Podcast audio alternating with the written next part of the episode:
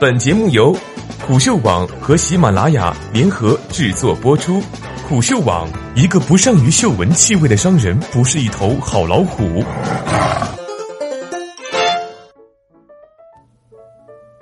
五千万套空置房与买不起房的年轻人，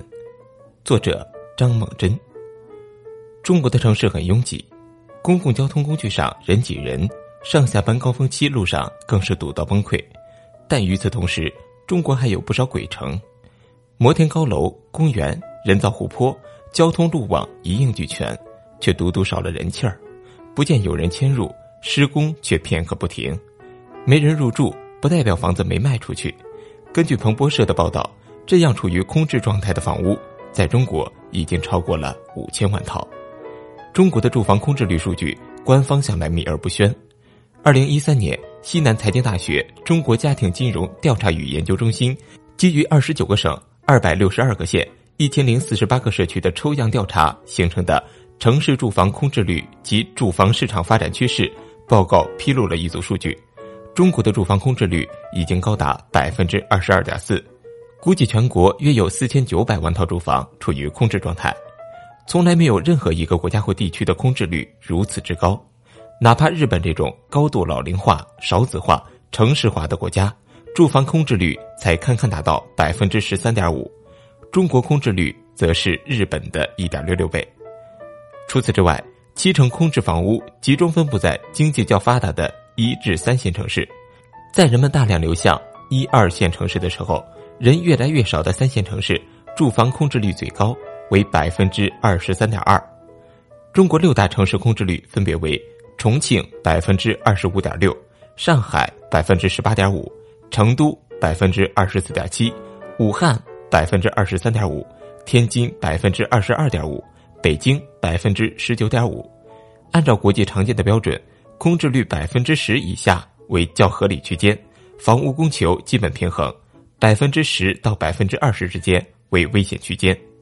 京沪住房空置率虽然不是最高。但也远远超过临界值百分之十。西南财经大学中国家庭金融调查与研究中心这组数据一经发布，就触动了无数人敏感的神经，一时激起千层浪。当年多为业内大牛发声，称空置率百分之二十二点四为严重高估。中金公司的报告称，中国狭义控制率为百分之十二点一，处于合理区间。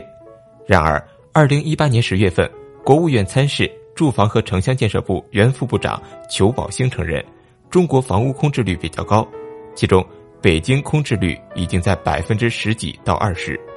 与此同时，西南财经大学中国家庭金融调查与研究中心主任甘黎在今年十一月份接受彭博社采访时就已透露，即将发布的数据显示，目前中国城市的最新空置率为百分之二十二，与二零一三年的百分之二十二点四相比，几乎没有变化。只不过，比起二零一三年，空置住房已经超过五千万套。然而，二零一二年时，北京市公安局人口管理总队曾进行过的调查显示，作为全国政治、经济、文化中心的特大城市北京，全市房屋总量也只有一千三百二十点五万套。这五千万空置住房里，能装下几个空城？金窝银窝不如自家的草窝。中国人历来对房产有着深深的依恋情结，那么是什么原因造成了大量的空置房？房屋空置的原因有很多，不同的社会群体和收入阶层有不同的住房空置理由。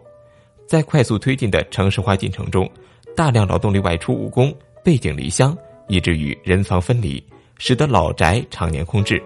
但移民空置房并不是大量空置房屋涌现的主要原因，对住房的投资性购买。才是高空置率的关键因素。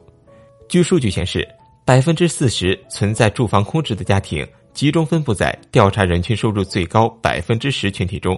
相反，收入最低的百分之二十五家庭，住房空置的家庭比例仅为百分之十八点二。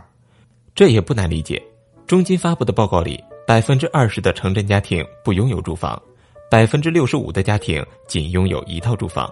而家庭财富金字塔尖的百分之三的家庭拥有四套及四套以上住房，并且空置中的住房面积多为一百二十到一百五十平米的大户人家。除此之外，空置率还受家中是否有适龄未婚男性这一因素的影响。中国父母爱子心切，早早为儿子购置新房，以作为日后孩子在相亲时被姑娘相中的筹码。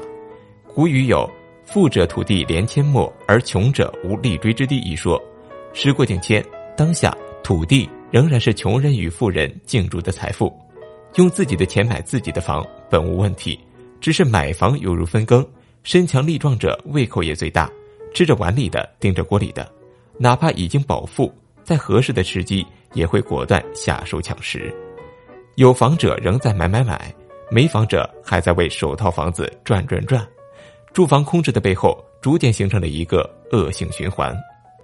中国家庭的平均住房房间数为三点一零间，平均每个人为零点九九间，尚不足一间。人均住房建筑面积只有三十点四一平方米。如果居住在城市小区，再考虑一下公摊面积，实际的居住面积只会更小。除此之外，步入二十一世纪，已经马上快满十八年了。中国尚有百分之二十六的城镇家庭没有独立抽水冲水式卫生间，百分之十二的家庭住房甚至没有卫生间，百分之八的中国城镇家庭没有厨房，而在美国这一数据只有百分之零点八。算上农村的话，这一数据就更加夸张了。